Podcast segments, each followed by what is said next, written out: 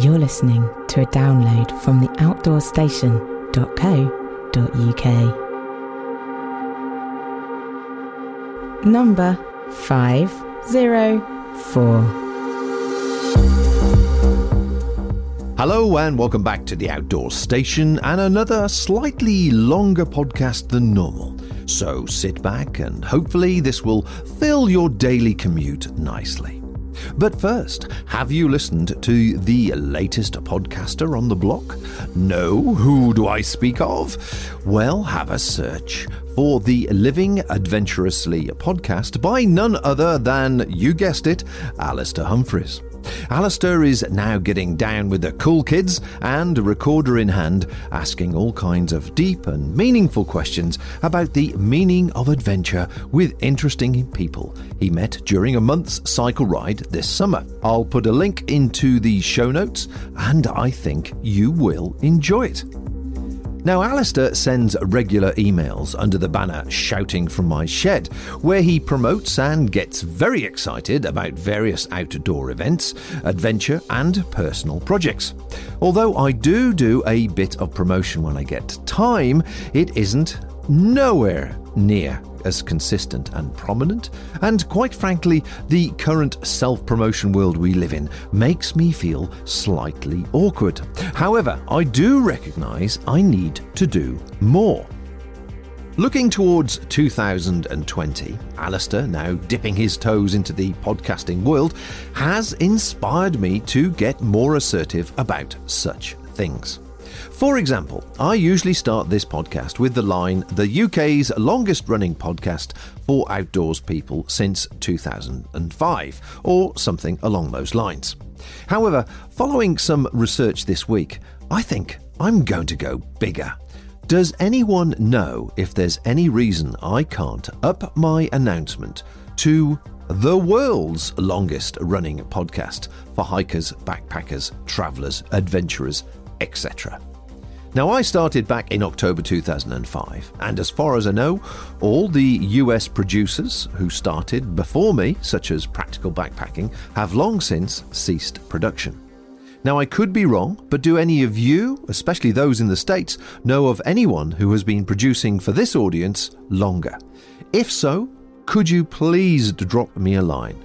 Because I reckon that statement would make a great t shirt. Anyway, on to today's interview with Alice Bowers, a northern lass who has taken to the world of adventure travel like the proverbial duck to water. If you drop by her website, alicebowers.com, you'll see she has done many epic cycle rides and a fair number of pack rafting adventures. On these trips, she's mixed wild camping, hot showers, and couch surfing for accommodation and to mix with the locals. There's loads to read on her website, and as such, I thought I would mix up the usual interview format this time and talk more generally about lifestyle choices, travel experiences, and solutions to basic problems she's had to overcome en route. I was like 22 when I qualified as a teacher. Um, I'd had a year in a really rough school after qualifying, and then I had a nicer school in my second year of qualifying. And then I had a boyfriend at that time. So I'd moved to into a house with a boyfriend. The school I was working at was quite nice. Everything was quite cushy. And I'd read some books about like adventures and like people doing really cool things. And in my head, I could just imagine that I could plan the next 25 years of my life. I was like, I'm probably going to marry this guy. We'll end up buying a house together. I'm going to be a teacher for the next 25 years. I'm going to go on holiday during certain times of the year because that's the only time I can go and the idea absolutely terrified me. So briefly, I built up my like adventures. So I cycled across the UK in two days, and that was like one of the first times I ever wild camped, which was amazing. Did a trip north to South Scotland on a bike. Then I did bottom of Albania to top of Croatia on a bike. And then after that, I decided I was like, cool, I'm going to actually quit my job and do something different for a while. And that's where it all started. So, did you squeeze those bike trips into the school holidays? Yeah, so I think the weekend one, I li- I'd bought my bike and then cycled across the UK that weekend that I bought it. The Scotland trip must have been like a few weeks after I got my bike. That would have been in the spring half term. And then the Albania to Croatia trip was in the summer. Well, I'll come on to your preparation and planning for your trips because obviously that's a, seemed to be a common theme that runs through runs through some of your travelling history. But I, I, guess that in between all this, you're still sort of trying to earn a crust and earn enough money to pay your basic bills and obviously save some money for a trip. Yep. So I have nowhere to live, which definitely helps. so I don't pay rent at all, and I do so this year I've done working as a bushcraft instructor for like big kids residential camps. So that's residential. So I literally sleep on the floor of a yurt and that's my accommodation.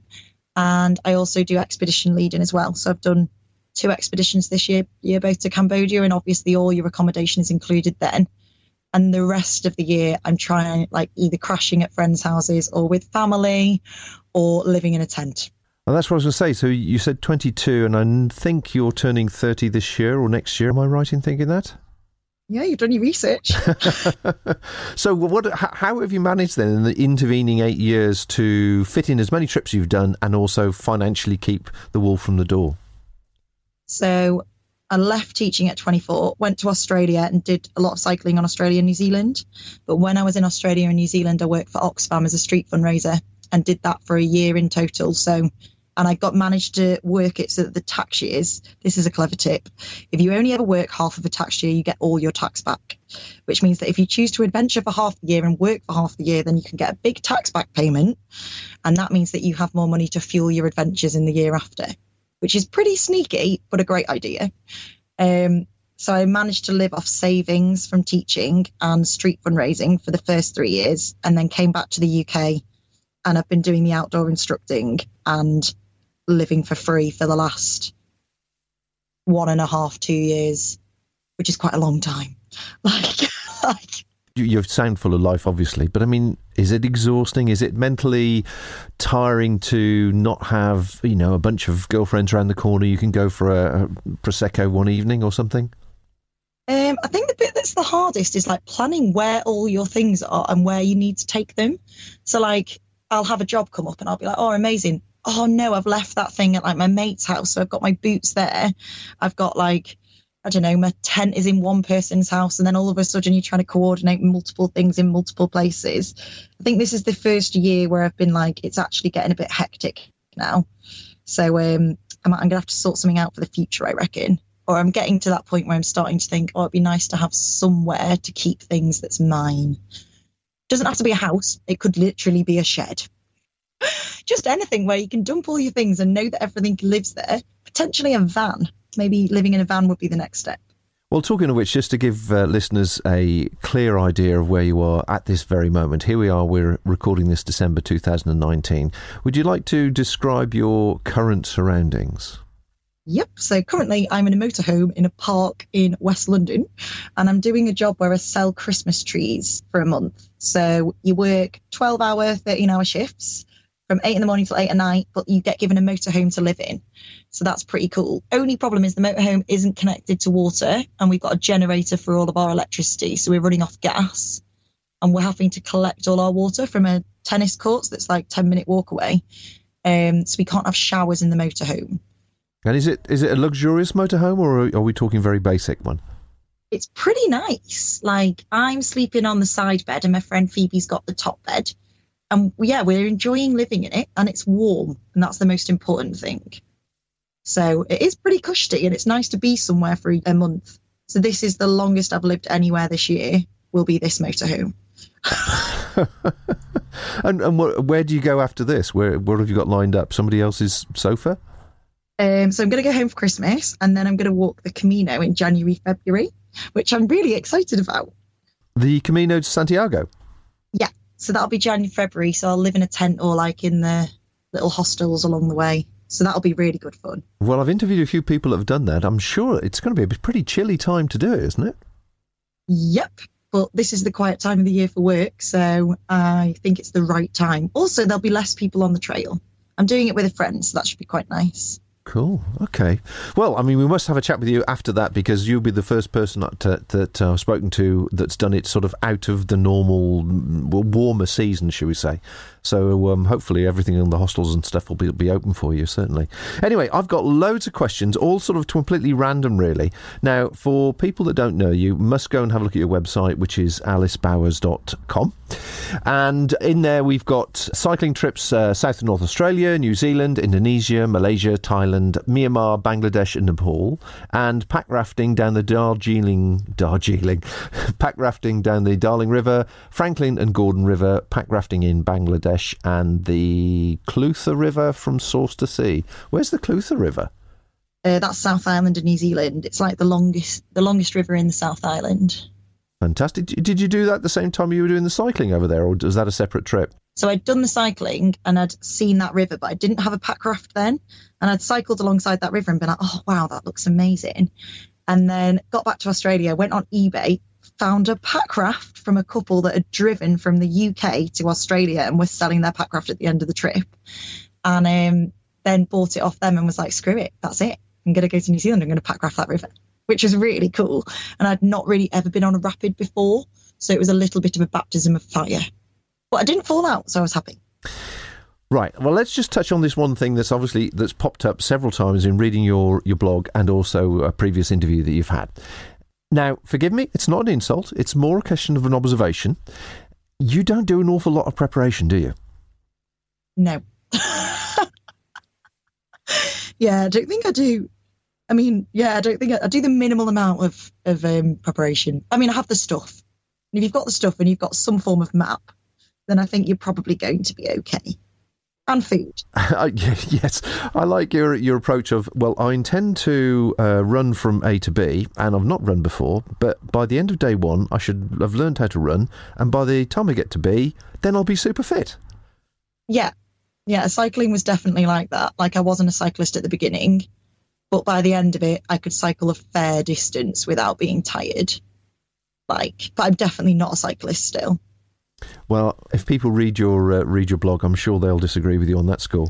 But uh, what I uh, impressed me most of all, actually, because we're all gear freaks uh, at the end of the day, is that you have pretty well furnished your entire um, outdoor activities from eBay and Gumtree or secondhand sort of stuff.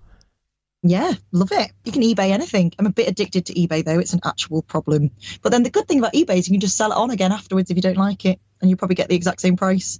And the pack rafts, like I've got two of them now, and they, they hold their value really well. So you basically might as well get them, and then you can always sell them on afterwards if you stop using them. Well, let's come on nicely to pack rafting. Actually, I've never done it. Always interested to to see how to to progress. So, first of all, what's the thrill? What's the experience? What's the joy of pack rafting? You can get to pretty wild places that you wouldn't be able to get to with a normal boat. So, for example, we did me and a friend did a trip in Tasmania, and there's no roads there. So you wouldn't be able to get a canoe down to the river spot where we entered the river. So you had to paddle up and then walk for a day to get to the entry point. So the good thing about having the pack raft is that you can pack it down and it's in your backpack and it only weighs about four or five kilos with all the gear included. So you can get to really remote places and you can also combine it with other adventurous activities. Like quite a lot of people have done it when they've cycled with it and they put their bike on the front. But it's really great for hiking. So you can hike paddle, hike, paddle. That's like the joy of it. So, are you saying then that on an average pack rafting trip, you would take your normal backpacking gear and then just the pack raft, or is there an, any additional stuff as well that goes with it? So, Tassie, we took hiking gear and the pack rafting gear, but my other trips have all mainly been based around the fact that I'm just going to be on a river for the two, three weeks or four weeks or something. So I haven't done like a big trip that's combined hiking and pack rafting yet. But I think that that will definitely happen at some point. So, when you were pack rafting in Bangladesh, for example, then what was the difference in your gear that you took with you on that particular approach? Because you actually specifically went to do that trip, didn't you? Tried to go as light as possible, but at the same time, it, Bangladesh was a bit different because there were two of us at the beginning of the trip, so I was having to get all the gear together for two people because obviously you can't buy like decent outdoor gear in Bangladesh. So that made it a little bit more difficult. But in the end, it was just what you would take on a normal camping trip. with a bit of pack rafting gear included, so like maybe a PFD. We didn't need helmets because the river wasn't going to be fast enough. There was there's no rapids on that river, so that might that might be a bit blasé to say that, but you didn't really need helmets. So it was just basically basic pack rafting stuff as combined with a load of camping things in a dry bag. And what about the preparation as regards the mapping to uh, and research you might do? All right, being brief research, but research you might do to make sure that a river doesn't have lots of rapids or is not in spate in that particular season. Bangladesh, we did it in. So my friend was Bangladeshi that I started with, and we did it in the dry season. So we made sure we weren't there in the wet season because it would have just been crazy in the wet season. And I looked at Google Maps for rivers. The problem with the rivers in Bangladesh is that they're really shallow. Um, about two thirds of the country is less than five meters above sea level. So they're really braided. And all of the Google Maps that I had were probably from the year before. And because it has a monsoon, season every year, the river floods and the river changes direction completely. So there were bits of the trip where I'd be like on the river on Google Maps because I had a Bangladeshi SIM card and I would be technically on a sandbank when I was clearly on a river, according to Google Maps satellite imagery. But the good thing was there was um, lots of local fishermen that I could just kind of point down river and make a face at as though like which way and they'd be able to point you the right way you wanted just to get on the biggest channel you could and stay on that channel so that you were maximizing energy output. So with the the packraft itself, then I noticed that in your gear list you, you list off the Exped 50 Work and Rescue pack. Is that your sort of standard bread and butter pack? So I've got that one, and I've also now got like a dry bag backpack that I bought from. I can't even remember the name of it. It's not an expensive one.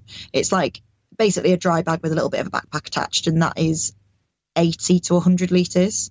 So that one's a bit bigger. The Exped one, really, you can't fit enough in it.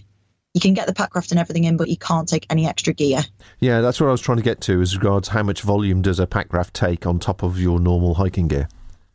Yeah, I you definitely need a much bigger backpack. So I had for the Bangladesh trip, I had an 80 litre dry bag for the back for the packraft originally, but I also had a 30 litre separate backpack. So I had like 120 litres capacity. But once the packraft is out, then obviously, and you've got your paddle out and your PFD and all the rest of it, then you're all of a sudden you've got hardly any weight with you. You've literally got like a tent and a sleeping bag in in dry bags. But it would, if you were going to do a proper hiking packrafting trip, you'd have to seriously consider because we did do that when we were doing the Tassie trip, and that was like a five six day trip and we I used like the 80 litre capacity dry bag then, and I just about had enough space with all my camping gear.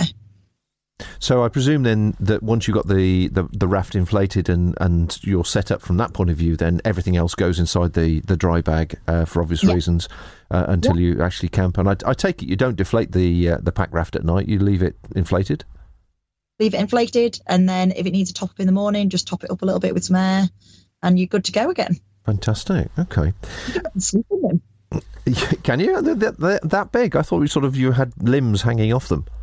Um, yeah, you do have limbs hanging off them when you sleep, or you curl up into a little ball. But first, I did like a weekend trip and decided I was going to sleep in it the first time I did it, and um, it was very uncomfortable.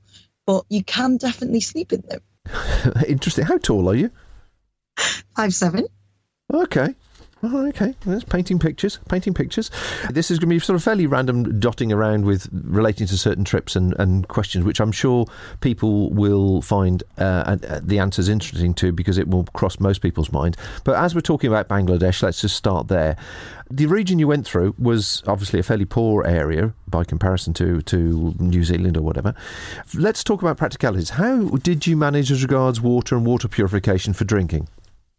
So we went to like boreholes along the way because there's, I mean, it's ridiculously densely like populated Bangladesh. So you could just get off in a village, find some kind of water hole, bore, like bore pump thing that they use for their water supply, and then pop a couple of purification tablets in it just to be certain.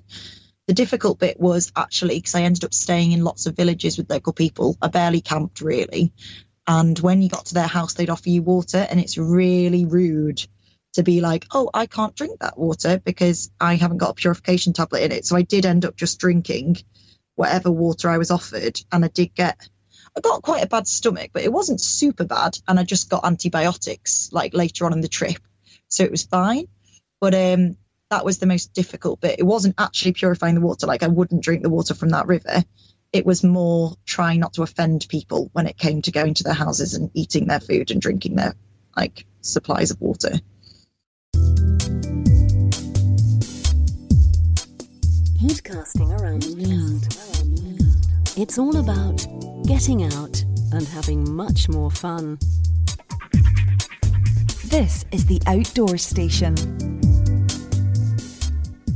And that leads me to another question of how did you feel when people were obviously offering their accommodation or food or whatever to you from a fairly poor background?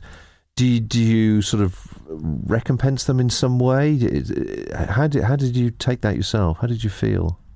Um, so the, for the first week, I had my Bangladeshi friend Russ with me. So Russell was able to speak in Bangla to them. So we had like lot, like he could translate type thing.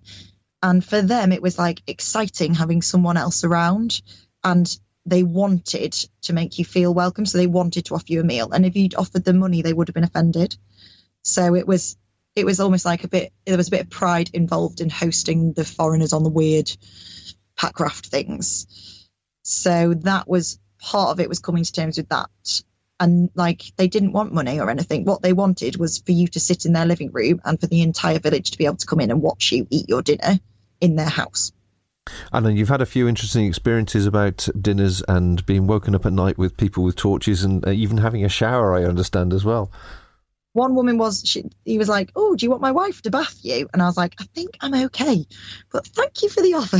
like, the friend you were with didn't complete the trip with you. So how did you manage when you're on your own? How did did things change dramatically for you from the way that you were received by by the local villagers? Um, was that didn't change at all. It stayed like we were draw when Russ was, was with me. We were still drawing like massive crowds of people. What changed was that I wasn't really able to communicate as well. So there was no like really hairy situations and i had a local sim card in my phone. So if i did have a really like a conversation where i was like i really don't know what's going on right now then i could phone russ. Russ would translate over the phone to that whoever i was talking to and then russ would then translate back into english for me. So say if it was someone being like oh you you can't stay here because it's not safe then Russ would, I'd put them onto the phone to Russ. Russ would tell me, and then I'd be like, cool, where can I stay that's safe? And we'd eventually come to some kind of agreement. That happened quite a few times on the trip. So I'd turn up in a village and just walk to the police station. And then when I got to the police station, the police were really confused. So then I'd get them to speak to Russ on the phone and they'd find somewhere for me to stay for the night, which was usually like, I don't know, like a charities, like the, like some random room in a charity or maybe like a government guest house or something for the evening. Yeah, and when we were travelling many, many years ago in the eighties, it was it was a case you'd go to the chief in the in the village, and and it was his duty and, as you say, pride to to host you, or somebody in the village would host you, and it was a matter of importance that you were looked after. So that's obviously not changed. But the one thing that has changed there, and obviously you had the ultimate in Google Translate. What would you have done or could you manage to do some of these trips now, or in all honesty, without a smartphone? The answer is yes, but I think it would personally, I'd feel a bit more unsafe. Like having Russell as a backup was amazing, and being able, if there was something that was like, oh, I really don't know what's going on right now, then I could speak to Russell, and that was great. Um, but I think so. It is definitely possible without a smartphone. Like you could, you can do anything without a smartphone. It's just you've not got that backup. So you'd have to plan that into your like mental pre- preparation that you're not going to have that option. And it, I think it would make it more unsafe actually. Would you say that's probably the most vital piece of traveller's accessory these days? I don't want to say yes. I really don't want to say yes, but potentially yes. I know, I know, it's awful, isn't it? I, I, I remember speaking to a couple from Scotland that cycled around the world, and uh, they took sort of three, four years, and I kept in touch with them on and off. And they were saying that when they went through China, the broadband was far superior to wherever they were were in Scotland, as it were. But they just couldn't have managed to do the trip without an iPad. The, just the translation, the bookings, the the following things up, the emails they, they it would have been virtually impossible. Yeah, which is quite sad, really, that we now have a situation like that. However, that does mean maybe my next trip I could just chuck my phone away. Well, there you are. There's a challenge for you there. You can do the next trip without anything at all. Uh, no, if I remember rightly, you had your uh, phone stolen from you. Was it in Vietnam or something? Uh, Indonesia, in Java. But it was it was totally fine. Like it was a couple of teenagers on the back of a moped. I was looking at Google Maps on my phone and they took it out of my hand and I did manage to like cycle after them and keep up with them because there was heavy traffic for quite a while. And then they got away. And then I had a spare phone at the bottom of my pannier. So I did go to the police to report it. It was clear that nothing was going to happen after three hours of sitting in the police station. And then I just went and got another SIM card and I was off again. It was, yeah, very easily rectified. And also, even if I hadn't had that spare phone, I would have been totally fine. Like, because you just ask for the nearest big place on a map and people would just point you in that direction. Then when you get to that big place, you just buy another phone. When you're on your various remote trips, uh, Bangladesh being the one probably that, immediately comes to mind, but obviously Malaysia, Indonesia can be the same way as well, and, and particularly Nepal. How do you carry money? What's what's the system that tends to work best for travellers these days? Um, so I had, I don't know, hundred pound in a pannier, and then in whatever currency it is when I get there, and maybe a hundred hundred dollars as well. That's pretty handy to have. And then I had two bank cards. I didn't ever have a credit card and I think a lot of other people will have had a credit card, whereas I just had, uh, when I was doing one of my bike rides, I had an Australian bank card and a UK bank card. And my UK bank card did get like cancelled when I got to Nepal, and I had to Skype NatWest to get them to reopen my account because they thought it was dodgy, and I was like, no, that was me. Um, but I think most of the time now you can get by with like just basic two cards and some cash, and you're totally fine. And what about the smartphone payment systems or doing bank transfers or whatever using the smartphone? Is that an option these days? Exactly the same, yeah. You can get those like special cards now, like Monzo and Starling, and they don't charge you when you go abroad for like up to a £500 or something. And you can just transfer money so easily from like one bank account to another now. It's like instant transferal almost. That, yeah, you, there isn't any issues with it anymore. And worst comes to worst, you can always, if you've got an internet connection, you can just Skype your bank using Skype credit and get them to take your bank off bank card off hold or whatever they've done to it. Another use for the smartphone. Yeah, it's, uh, it is a bit scary how useful they are. Right, right. Back to practicalities again. Cycling in Australia, in the outback. Uh, I've uh, been there. I haven't cycled in Australia, but I have driven across the Nullarbor Plain, and that was a fascinating experience. And camping overnight watching the kangaroos go by was wonderful. Now, you cycled south to North Australia, which was a very epic trip. I never actually managed to get to Ayers Rock at the time. Very expensive to get there by, by normal commuting me- methods. It's a good couple of thousand uh, miles to cycle, isn't it?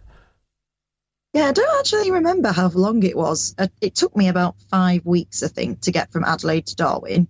But the entire time I was cycling in Australia was about three and a half, four months because I did a very strange route. But um, the the bit from Adelaide all the way up to Darwin that was about five, six weeks. So, what did you take with you? Again, coming back to simple things like food, water, and obviously preparation for um, being caught out in the sun because it's it can be pretty intense there. Although, having said that, I'm looking at your website at the moment. It looks like you did it November to December, so that's there that's their winter, so that's cooler. And then July to October, that's their autumn. The main bit of it I did, so the December was hot, but the main bit of it I did in like July, August, September through the middle, and that was the best time of year to do it. Up near Darwin, it was still hot. It was still like pushing 35, 37 degrees and really humid, but it was down to zero degrees at night in the outback. So you needed a good sleeping bag, or you at least need uh, multiple layers of clothing in a relatively okay sleeping bag. or a very good friend. Uh, so cycling in, in across the desert in Australia. I mean, it's very hot, as you say, cold in the evenings. Uh, what did you do as regards food, uh, cooking, and uh, water? Um, the most, le- I think I had to carry twelve liters of water at one point, which was ridiculous because I really hadn't planned very well. So I ended up buying like two litre bottles of water and I had strapped like six of them onto the back of my bike and they kept like falling off every time I went into like a mini pothole and that entire road wasn't tarmacked. So I spent quite a lot of that section of the ride picking up water bottles off the floor, which was ridiculous. I definitely wouldn't recommend that. I've now invested in like larger water holding things. But um, yeah, plastic bottles probably isn't the way to go. But uh, yeah, food literally just filled a bag full of like tinned food and pasta and sauce. I didn't, it was probably like five days between water. There was like little rest stops where you could get water as well. It wasn't actually anywhere near as big a feat as I thought it would be. And in terms of the sunshine, I just got an amazing tan. I don't think I actually wore sun cream other than on my nose, which I probably shouldn't say because that will be, yeah, I shouldn't advocate that. But I did have the worst tan lines in the world when I finished. So d- you didn't completely cover up then. It was you just managed with the the season. Yeah. So yeah, I, I don't think I've worn sun cream on any of my trips apart from a little bit on my nose and a little bit on my shoulders. Wow. Okay. And now looking at the picture of the bike that you are standing next to in front of Ayers Rock. Uh, I can never pronounce it. Uluru. That's what I call it, Ayers Rock. That's not the same bike that you've been doing your other trips on, is it? Yeah, it's the same bike. Oh, it's just that it changed. Yeah, I've like put pink handlebar tape on it and changed the pedals and I've changed the like wheels on it. The only thing that is actually the same is the actual frame of the bike, but it's still the same bike. And that bike is a Surly long haul trucker, is Yeah. that right? So that's now that's not a cheap piece of equipment. That's obviously a, a good investment. So what Yeah. made you choose that? Was it just purely it was a bargain on eBay at the time? So I didn't get that secondhand. I got that one as part of like the cycle to work scheme, and I paid it off monthly when I was teaching. So I and the only reason I bought it is because I had a really good friend at the time that was super into cycling. He wanted to go on a cycle trip. He'd done all the research into what bike to buy, and I was like, "Cool, if you've already done all the research, I don't need to. So I'm just going to go to the shop and get that bike." So I went to the shop, told them that I wanted that bike in my size, went back to pay for it because you had to put obviously like pay a deposit on it and blah blah blah, and um, it rejected my card, which was a bit embarrassing because my credit history was apparently so bad. So then I had to phone my mum and tell my mum to put it on her card and just transfer the, the money each month, which was mildly embarrassing. And my mum on the phone was like, "Why are you buying a bike that's over a thousand pounds?" Um, she don't think she was very happy with me at the time, but since then she understands because I've used that bike a lot. Like that bike was my commuter, and then I've used it for so many holidays since. I was going to say that must be a part of you, the bike now. Does it have a name? So the name is Surly because it is the brand Surly, and she's a bit of a cow. Actually, she's not. She can't. She can sometimes be really horrible. In what way? Um, she says nasty things. So you'll be cycling along, and she'll be like, "I wish that someone else had bought me. If somebody else had bought me, then we'd be getting there a lot faster right now." And but sometimes when she's like, she sometimes says nice things, and that's when you know that you've worked really, really hard. Because if you've managed to impress her, then you've done a really good job. So as bikes go, then is is that? Uh, I, mean, I take it it's not a super lightweight bike. It's a solid, reliable tourer Yep. that that you've in over the years managed to strip down and replace all the parts as you need to. Yeah, she's been absolutely amazing. Like, could not falter at all. Like, the only thing that I needed, so the first trip I did abroad, put it on the plane, and I managed to bend the front forks in. So I had trouble getting my front wheel on, which it did eventually get on. It was just that if I got a puncture, it was going to be a pain to fix. But, um, and then I had to replace the front forks. And that was because I hadn't put a piece of plastic between the front forks when I'd originally put it on the plane. So I've now got a little piece of plastic that you can get from any bike shop to put in between forks, and I carry that with me all the time, just for putting it on a plane. And do you find that to be a really uh, awkward experience to put it on a plane? Do you put it into one of these material-based bags, or do you sort of get loads of cardboard and strap it up in cardboard? Um, so usually I just go to any bike shop and ask if they've got a spare cardboard bike box. And because of your smartphone, you can just message a bike shop in advance. So even in, I had to fly from Myanmar, Yangon to Bangladesh to Dhaka because there was no other way to get through because none of the border points are open. And I just messaged a couple of bike shops in Yangon before I got there. And I paid a fiver for a bike box when I got there and it's all organised. It was insanely easy. Mm, takes all the fun out of it, doesn't it? I was a bit worried about it beforehand though, because I hadn't really. I was like, oh no, I'm going to have to just get a load of cardboard and just duct tape it all together and hope that it survives. But then when I found that bike shop and they messaged me back saying, yep, we got a bike box, I was like, oh, amazing, sorted.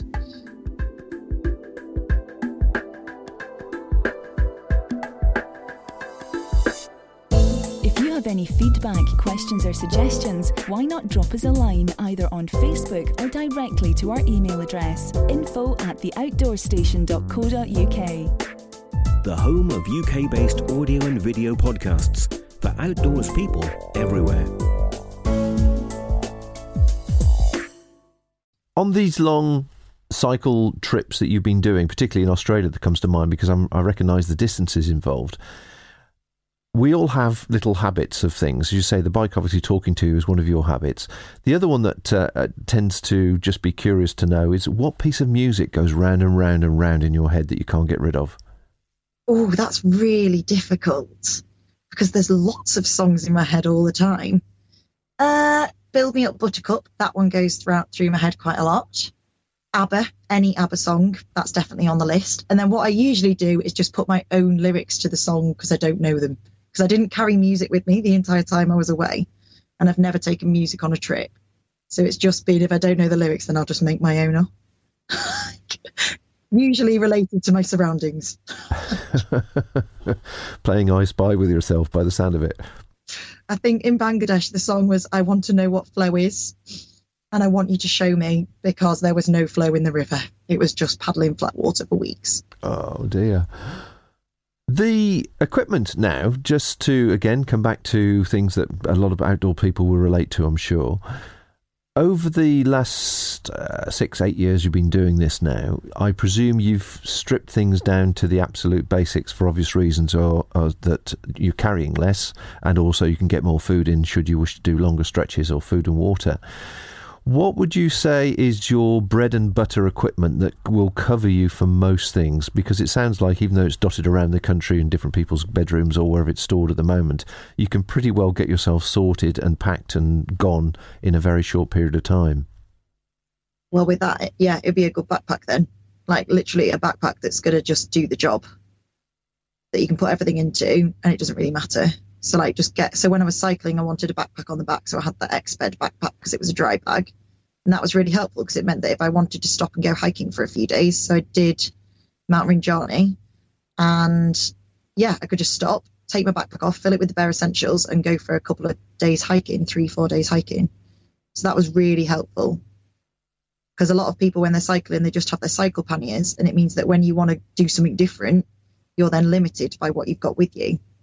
So by having a good backpack, you can just get off and do something different for a few days when you don't want to cycle anymore. And I've noticed with your cycle panniers, certainly with the pictures I've seen there, some of them probably from your earlier trips are really you're really quite heavily laden, or they look very full. Have you managed to get that stripped down now to absolute basics that you need, just like a change of clothes and a, a cooker, and that's it? So recent trips, yes. But uh, like when I cycled across Australia, something that I haven't told very many people is that I had a pair of mini hair straighteners with me. it was the most ridiculous extra item ever. Because in my head, I was like, it's going to be very humid up in Northern Territory. And at some point, I'm going to want to look nice when I'm staying at someone's house. So I'll take a pair of mini hair straighteners just in case. And I did use them twice. And both times I felt absolutely fabulous. But since then, I have got rid of them. Mini hair straighteners are no longer part of my kit list. Well, you've just you've just taken away one of the questions I was going to ask you: is what was your best piece of kit in all your adventures? What's your worst piece of kit? I think you've just answered that one. Yeah, but that was I was pretty like happy with that the entire time though, because I remember there was a few other cycle tours and they were like, "Wow, you're really heavily laden," and I was like, "Yeah, yeah, I've got mini hair straighteners and everything," and they look at you like you're completely mad.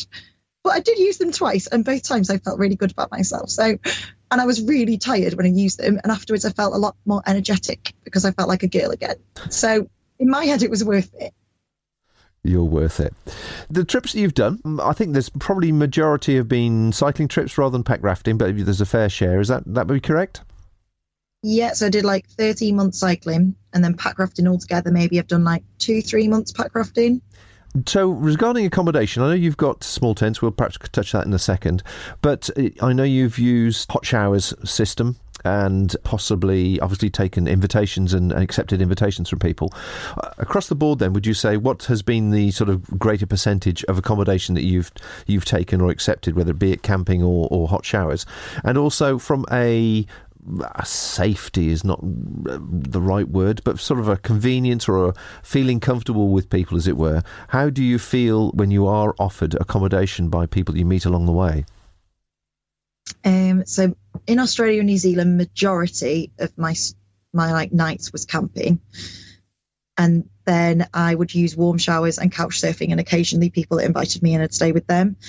I think I probably paid for accommodation like a hostel twice in six months, but in Indonesia to Nepal, I did camp and I did end up using warm showers and couch surfing and like staying in police stations and wherever else I could stay. But I did end up staying more in like five quid a night hotels and things just because it was so hot and I wanted a shower at the end of the day. And camping as well, it was a lot more populated than New Zealand and Australia. So I didn't feel as safe while camping because I didn't want people to find me at night. And because I didn't have a language in common, if someone had found me at night, I would have found it more difficult to explain why I was there. Um, in Iceland, I camped the entire way.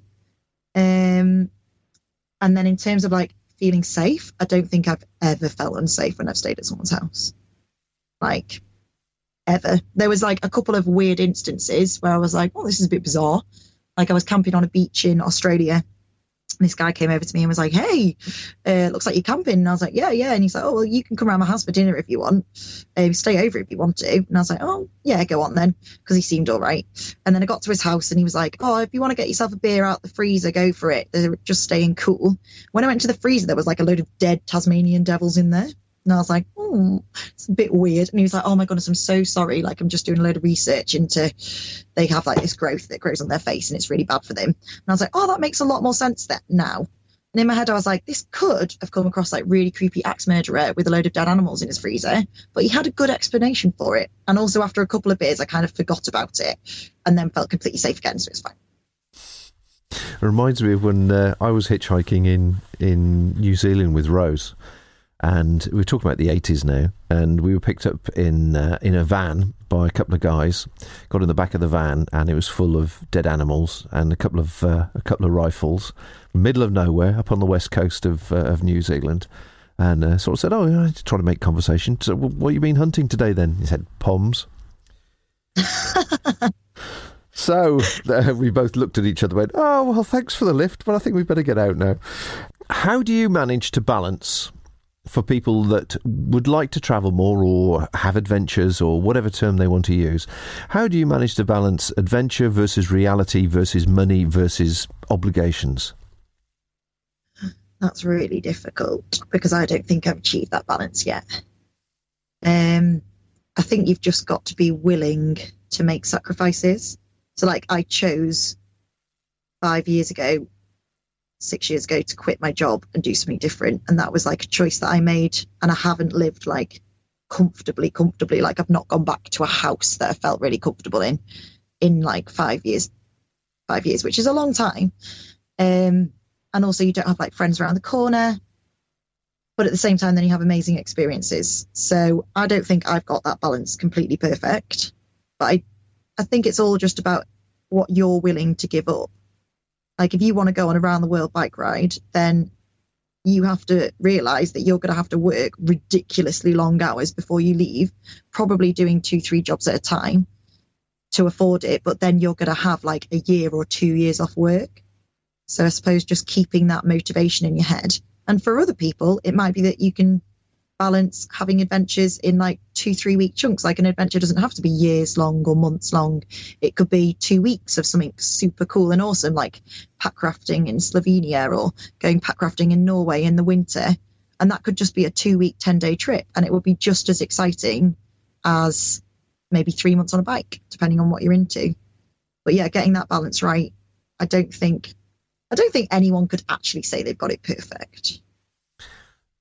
Which makes me wonder how long do you think leading the type of adventurous life or the adventurous activity you're doing is sustainable with, you know, obviously taking into account social pressures and family pressures and, and long term financial stability with, of course, the dreaded pension at the end of it? So I don't want to talk about pensions. like, I haven't even thought about pensions. That's totally fine. That's not even on the, like, that's not even on the to do list at the moment. Um, I don't. I reckon I can keep this up for quite a while longer. I've got quite a long list of things I'd like to do. Um, financially, yep, it might just mean not living anywhere for long periods of time, but or doing a lot of residential work, which is what I've been doing recently, and um, which I'm fine with, and I'm more than happy to make that sacrifice. But I can't imagine myself having this same lifestyle in like 10, 15 years' time. I don't think I couldn't really do what I'm doing now with a family, but then I'm not really thinking about having a family because I haven't even got a boyfriend, let alone like a family to think about.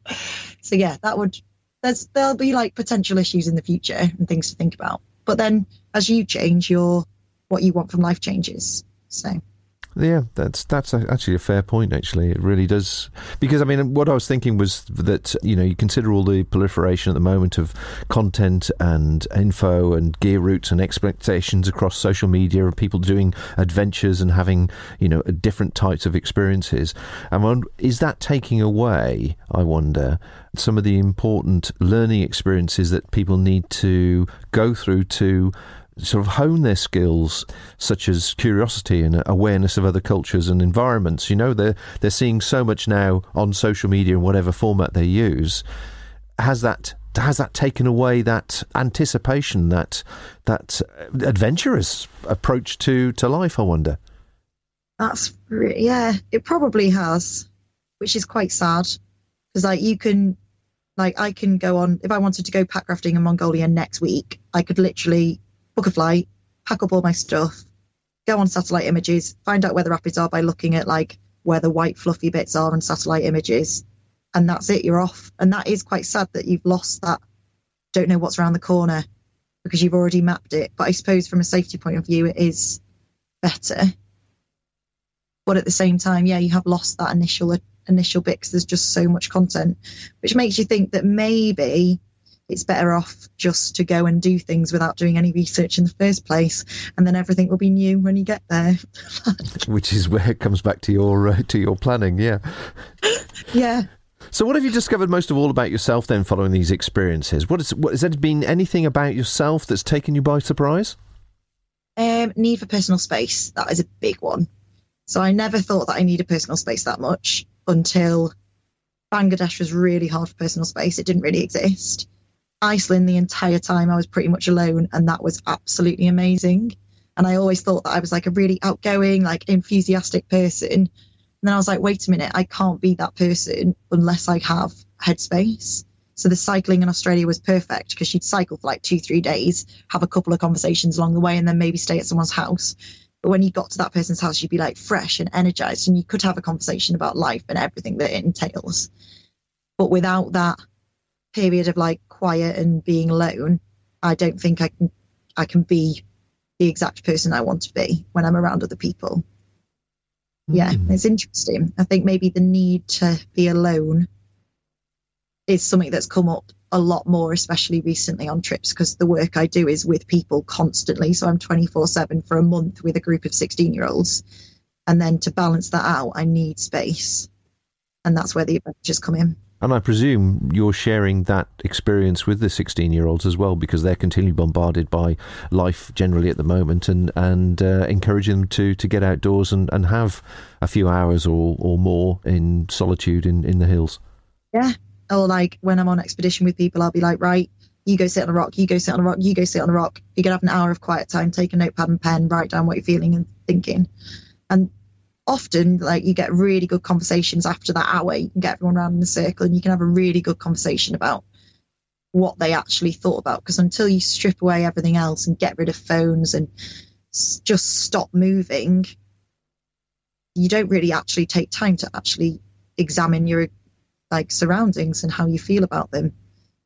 So that that's really really amazing to see people go through that to take away everything from them and then let them discuss it afterwards is there anything that you wish you knew better or in the process of learning to be more knowledgeable with in preparation for future adventures, such as, you know, knowing more birds, flora, fauna, uh, foraging, or, or, any other skill or, or whatever to, to enhance the experience?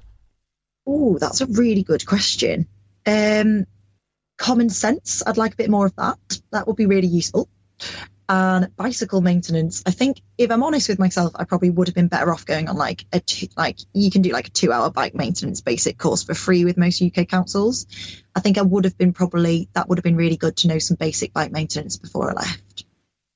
And maybe a little bit more like techie stuff would have been useful, like how to use my camping stove before I used it for the first time. yeah, I heard you almost burnt the tent down. It was my hair. Oh, was it Like- hair? Was it? on fire. But I didn't, so that's fine. Finally, one one final question for you. Then it's been lovely talking to you, and there's, there's been a whole range of experiences that you've had, and um, I didn't really want to go into any particular uh, experience. I just hope people will take the time to look at your very very uh, comprehensive website with all the trips on it, which I thoroughly recommend. But taking it all into account and the sort of subject matter that we've been looking at, of all the things I could have asked you, what should I have asked you? Oh, that's great. Um, of all the things you could have asked and you didn't, um, maybe like who inspired you? Like, is there someone that inspired you when you were younger to do this stuff, or like, did you expect that you would end up doing things like this when you were younger? Was it in the stars that you were going to do that? Hmm, what would be the answer? So like yeah, when I was younger, I only wanted to be a teacher. Like that was like, I want to be a teacher, nothing else. Like in my head, I was already planning my wardrobe for when I was teaching. I was like, I'm going to buy all my clothes from Marks and Spencer's and next. Um, and that was like life. And it wasn't until I was like 22, 23 that I was like, I don't want this. And I think maybe one of my main inspirations might have been like my granddad. Because my granddad is, so my granddad's 89 and he still goes ice skating. He still can skate and he's the person that taught me how to swim. He taught me how to ice skate, like, and that's quite impressive. And that's quite like a, and yeah, I think quite often I haven't really thought about it too much, like who's really inspired me from a young age. But Grandad was always the sort of person, or he still is the sort of person that's like, yep, I don't think, see why there's any reason why you wouldn't do that. Like he did his own bike trips when he was younger, and yeah, he still is out and about doing stuff every single day. He's super cool. But yeah, that's that's probably one person, and obviously Alastair Humphreys because his book's amazing. Oh, you creep. I know. like, he, I, I did stalk Alastair Humphreys for a while. I went to like seven of his talks, and he knew who I was. But I think he probably thought I was a bit weird.